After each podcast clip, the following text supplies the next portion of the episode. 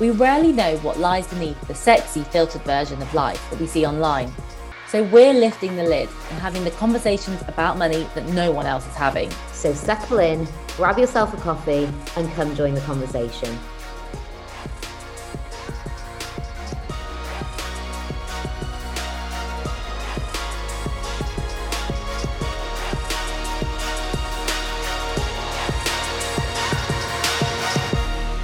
Know Clare from her Instagram account, My Frugal Year, where she posted anonymously about her journey out of debt after reaching breaking point in 2019.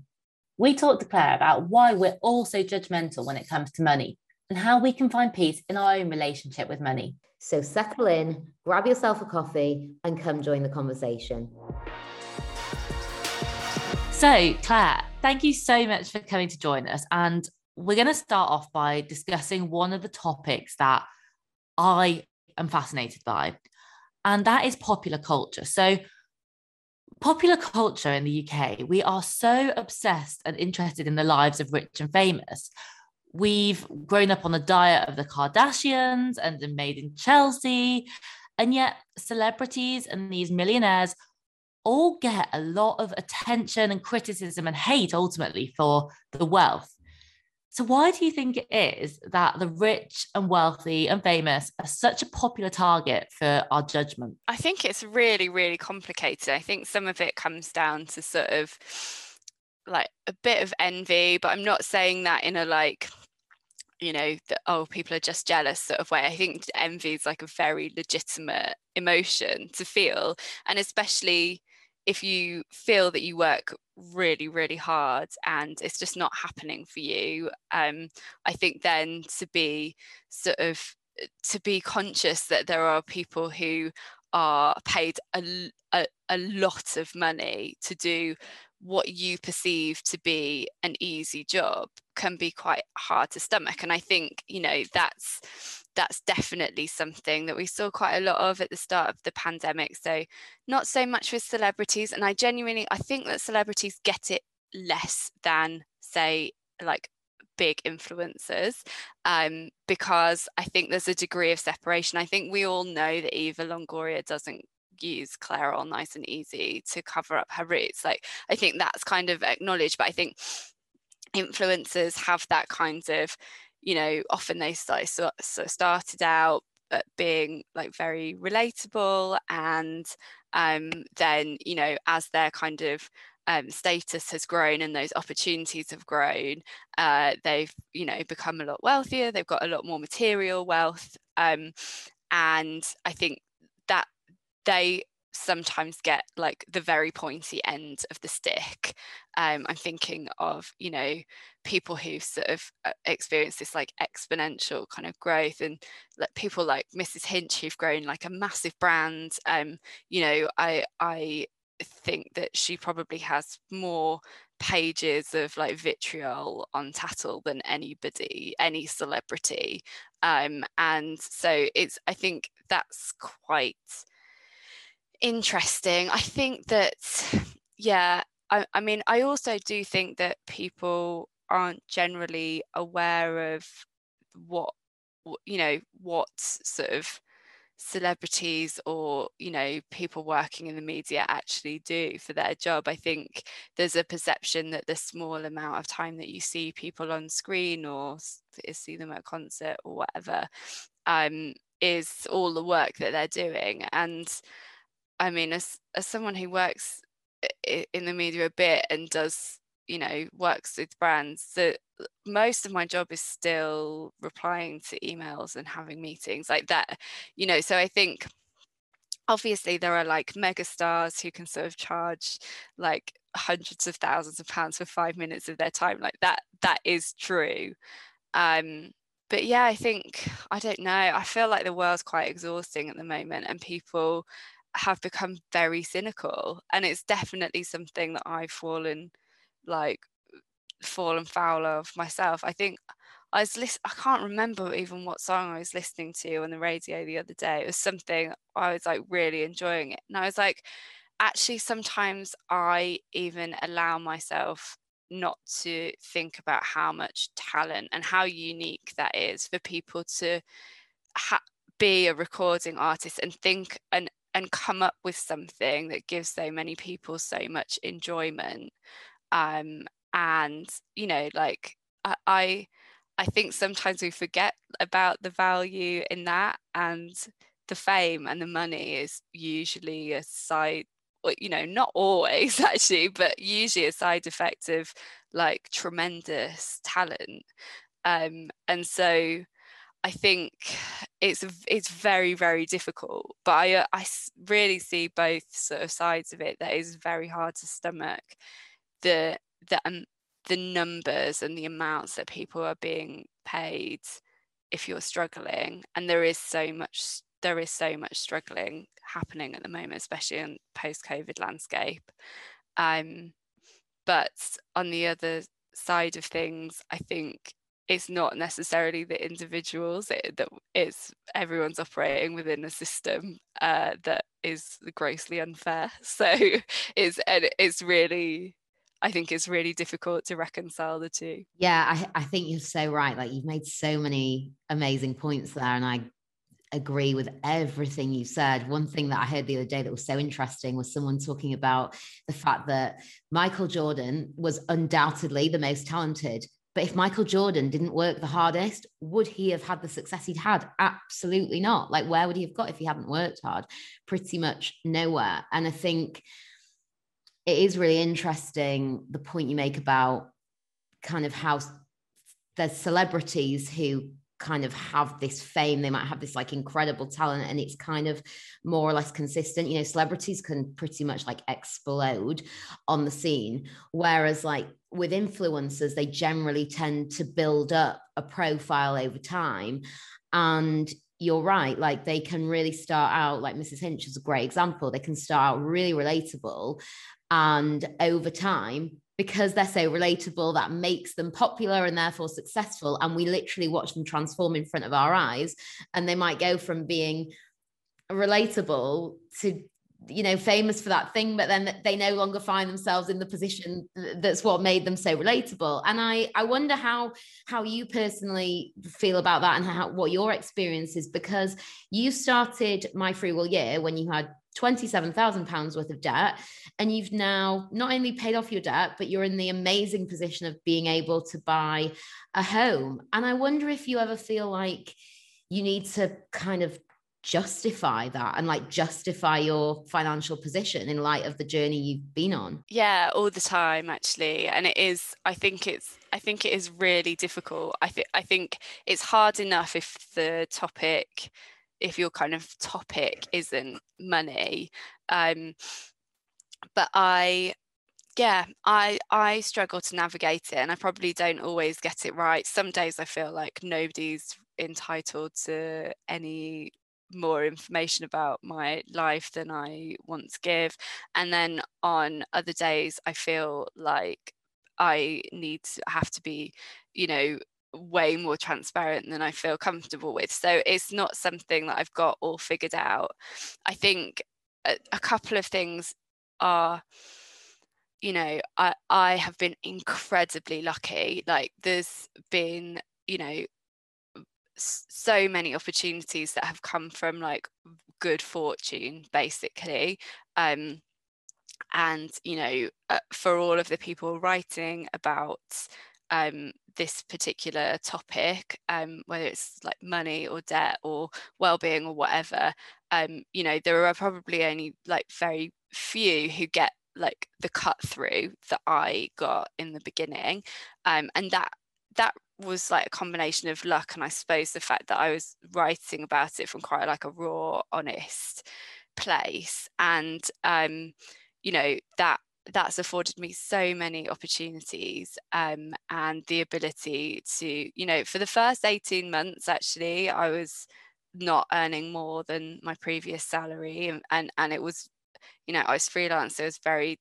touch and go. It was very, very difficult. And then when my book was published, I suddenly was being offered a lot more work and my audience was growing and it was quite like exponential the you know so things happened then very quickly i was able to really speed up paying off my debt and then in the last kind of 6 to 12 months been able to save really really quickly for home Um, and I suppose the the sort of the thing that I quite often think to myself is like, would it?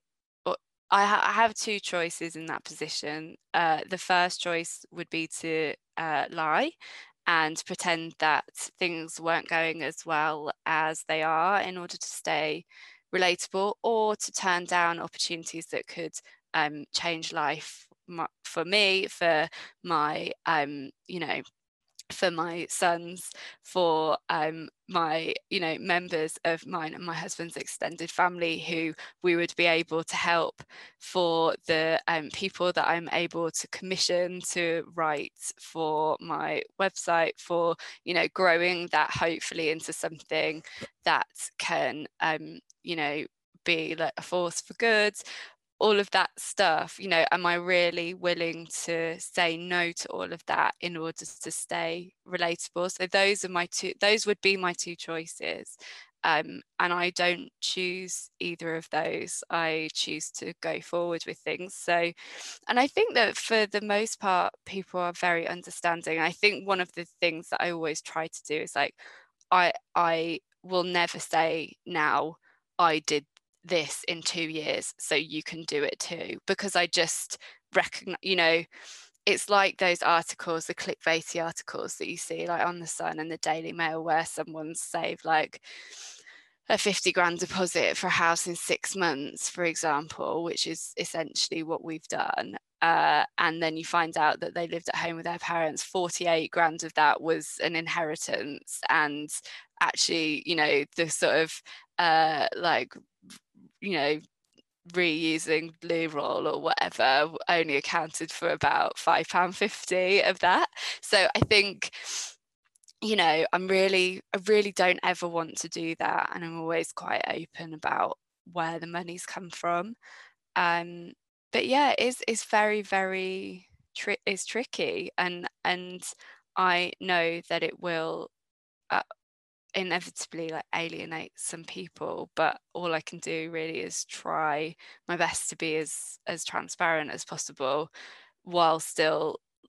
trying to retain a little bit of privacy.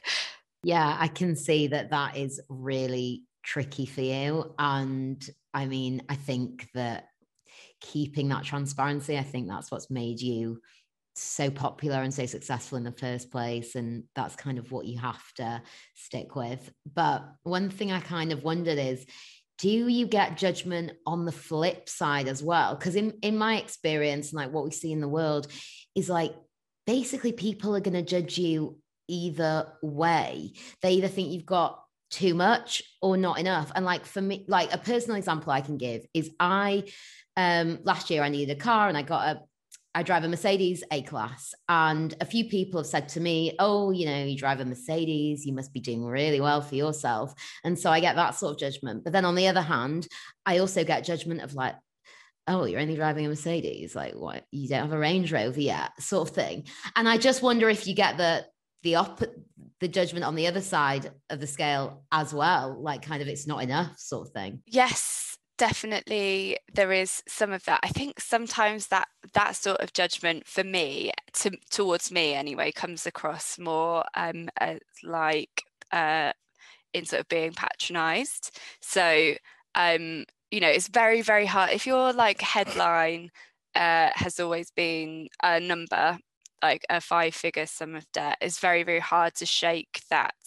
with with certain sort of subsections, I suppose, of society, it's very very difficult to shake that perception of you as the person who accrued that, rather than uh, as like a whole picture of sort of like you know getting into it, getting out of it, um, and everything that came after. So you know, I I do sometimes still have people like thinking that they're being helpful but telling me like very obvious information and things that I've written extensively about as well um, and I think some of that is potentially to do with the fact that I'm a woman. I don't think that Dave Ramsey gets that um, but uh, I won't I won't get started on Dave Ramsey otherwise we'll definitely run over um, but yeah so and I I think you know when my first book was published, there was uh, you know i was kind of pre- you know ejected from like the instagram bubble of my like nice audience and there was loads of judgment and i've been on radio shows where people have texted in saying like awful awful things about me. Um but to be honest i just think those people must be so insecure in their own relationship with money if they feel the need to feel so superior and I also like I would imagine that some of them have like brothers, sisters, sons, daughters who are petrified to ask them for help or talk to them about money because they know that they're so judgmental. Um, and like I I have not really regards money because I've always struggled with it, but in loads of different ways I've all, I've been very judgmental sometimes in the past, and or it's it's such like a self it's such self harm. Um, because when you have all of those preconceptions i think sometimes then if you find yourself in that situation you're extra hard on yourself. Um, and also just having all of those like all of that sort of anger with no place to go because there's no point in being angry about something that someone else has done that doesn't affect you at all unless we're talking like you know justice and equality. Um you know if it's just that someone's got got into a situation that they're finding very difficult um uh, like uh, you as a stranger being angry about it or casting judgment on them there's not you know it's not there's no point. So i think it's difficult and i do think that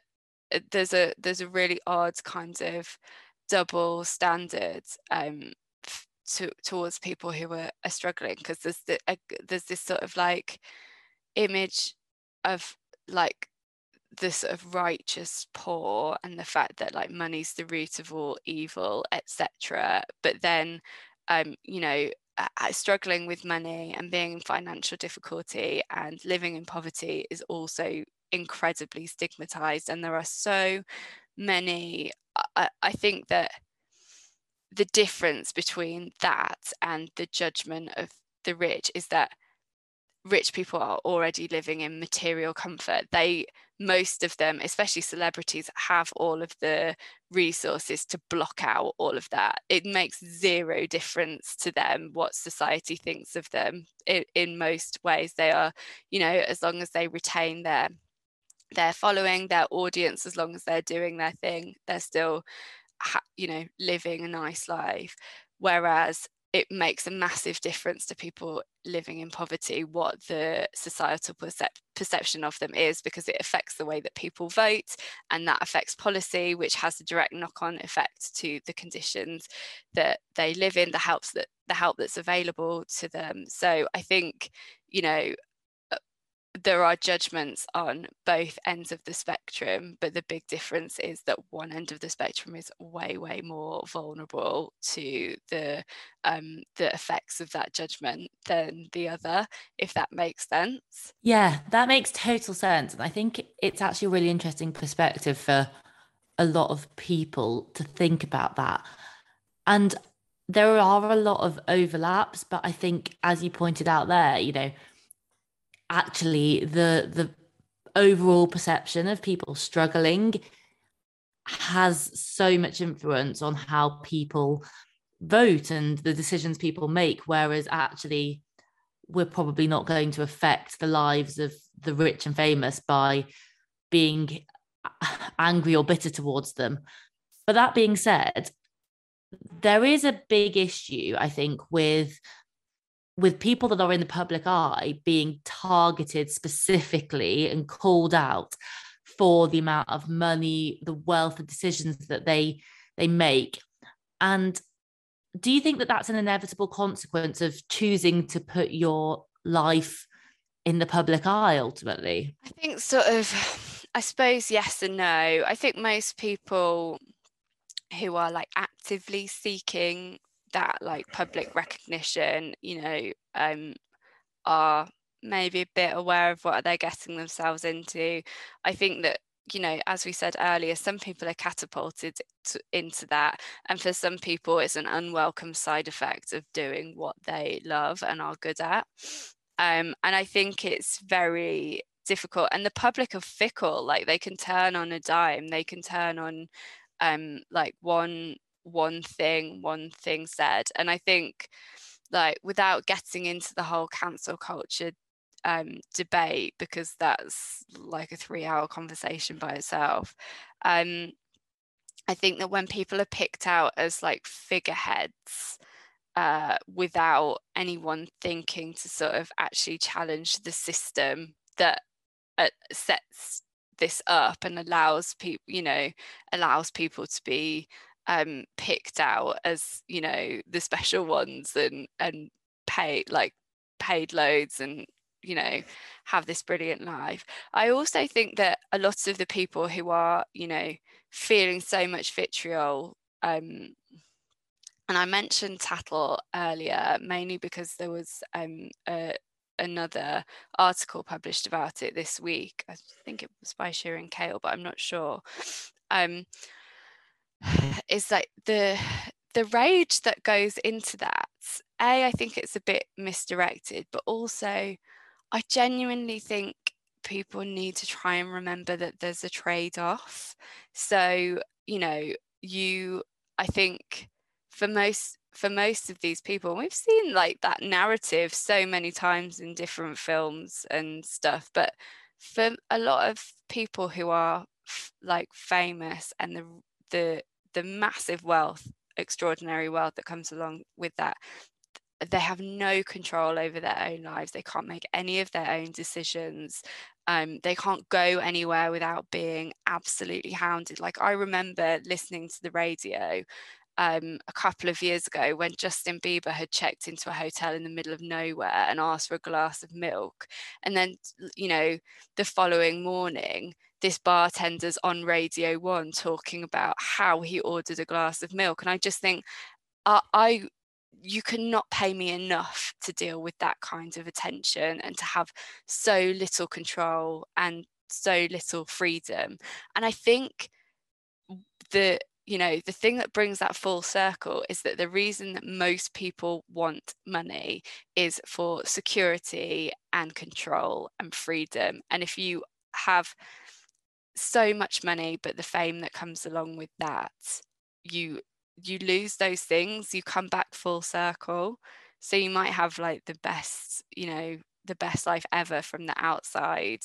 but if you're not in control of it like that's not something i would want. I think you've articulated that perfectly well and i think we just see that so much today but like you say we make these judgments and we just don't realize the individual person that is behind the the character or the persona that we're seeing out there in the media. And I really love what you said, which I, I, I totally agree with, is that most people want more money for security, to feel safe, to feel in control, and to feel free. And you talk a lot um, about financial well-being in your work and how we can improve our financial well-being. And it really seems to me like basically if we stopped judging everybody else and judging ourselves uh, you know compared to other people and just focused on exactly that how do we help secure ourselves and our future and move forward and get more in control and whatever we would all be doing far better. But it is really difficult in the world we live in, where we're constantly bombarded by all the things we should buy and all the things we should have by this point in our lives and whatever. You know, it's just relentless. Um, and I wonder what sort of, if you have any advice for how somebody who is really stuck in that kind of whirlwind of just constant judgment and feeling like they should be somewhere they're not, how do we break? Away from that? How do we stop judging ourselves and others and just concentrate on what's important for our own for our own financial well-being yeah so i think judgment and comparison go hand in hand and there's you know there's quite a lot of talk about comparison culture especially since you know the dawn of sort of instagram and then now tiktok of you know we find like myriad ways to compare ourselves to other people whether that's favorably or unfavorably and i think that um, that's kind of the thing. We talk quite a lot about how comparison can make us feel inferior, but I don't I don't think we are very good at talking about how um, you know sometimes comparison can feed like a superiority complex as well so um you know sort of look at like actively looking for where you are better than someone at something i was using air quotes there but i've realized that no one could see that but um I think, and I think it's a lot of it's sort of to do with like self worth. I think quite often we judge other people if we're struggling a little bit with our own self worth. I talk quite a lot about separating like your self worth from your net worth, so specifically to money. Um, and some of the ways I think that we can do that are to like uh, step off that hedonic treadmill. So that's like a sort of psychological concept about uh, it's also known as um, hedonic adaptation uh, where like we have a sort of set point of happiness and any move away from that is going to be temporary. So it's good for resilience but it does also mean that when you get you know when you get a promotion when you get more money uh, that the like the joy that you feel from having it is only temporary um, and you you enjoy having it less than you would suffer from not having it. Um, so, you know, I, and I think lots of us are on that um, treadmill, you know, without even realizing it. So it's like you always need like a better job, more money, a better car, a bigger house, um, you know, better holidays, all of that stuff. When actually, um, you know, what most of us need to work on is being content in uh, in the process and in the journey. So some of the things that happen with that uh, that help with that are um you know like finding a state of flow. So finding something that you really like from like yoga to knitting to gardening whatever it is that you like to do and just make sure that you have some time regular time where you give yourself a break from your own thoughts and you're only thinking about what you're doing. Um, that's really good like delayed gratification. So um you know sort of foregoing the like immediate buzz for something that's going to be um you know more substantial and longer lasting. And then just like actively sort of seeking out pleasure as opposed to achievements so um you know finding things that you really enjoy no matter how small they are rather than you know, rather than thinking, oh, I'll be happy when I get X, Y, Z, just try and find something that's going to make you really give you like a real burst of happiness in like the more sort of immediate or medium term. So I think, you know, all of that stuff is a really good way to sort of step away and i genuinely think that if you're if you're feeling more happy and content you can't be bothered to be judgmental about other people because of what like why does it matter what anyone else is doing yeah absolutely and i think that there's some really helpful things there that we can actually start to do but I also hear that you have a new book in the pipeline. Can you just tell us a little bit about what that is about? Yeah, so what I just spoke about is actually sort of uh, step two of the new book, which is called Five Steps to Financial Wellbeing. It's out in March. Um, and it's essentially sort of like a guide to like changing your relationship with money and how your life can change alongside that. So the first step is um, sort of dealing with any of your financial baggage from the past, so like all of those feelings of shame and um, you know any sort of uh, ha- like financial hangover you might have from the past. Then uh, separating your self worth from your net worth, which is all the stuff that we just talked about, but in a lot more detail um, with those more sort of practical stuff then living with a budget, um, how you can reframe budgeting to be sort of part of your life rather than something that you do every now and again, like a sort of crash diet. Uh, then uh, it's um, learning to spend mindfully and then planning for the future. So it's all hopefully like really tailorable to lots of different uh, circumstances because everyone has different financial circumstances. But I also think that most people struggle in some way in their relationship with money. So hopefully it can be you know helpful to sort of quite a broad church of people um, and it is genuinely like the the sort of five principles that have really helped me to you know have like this more sort of peaceful and positive relationship with money rather than it being sort of fraught and anxious honestly i totally agree and i think i mean i work with people on kind of all ends of the spectrum when it comes to money and yeah i know from my work that people who have the most money can be more financially stressed than people who have the least and it just it can be such a huge cause of stress and discontent no matter what your position is objectively. So i think you're right i think that will really appeal to such a broad audience and speak to so many people. And I mean, I'm sure our listeners will be familiar with you already, but for anyone who isn't, where can they find you and get access to your books, your Instagram, everything you're putting out there? So you can find me on Instagram. Uh, I'm at my frugal year. It's probably the best place to come. Um, and then books available to order from basically anywhere that you get your books from uh, Waterstones, Hive, Amazon, even. Um, and yeah, you can also sort of come onto the Financial Wellbeing Forum to get access to some sort of free resources and loads of articles, etc. Um, yeah, so you can find me lots of places.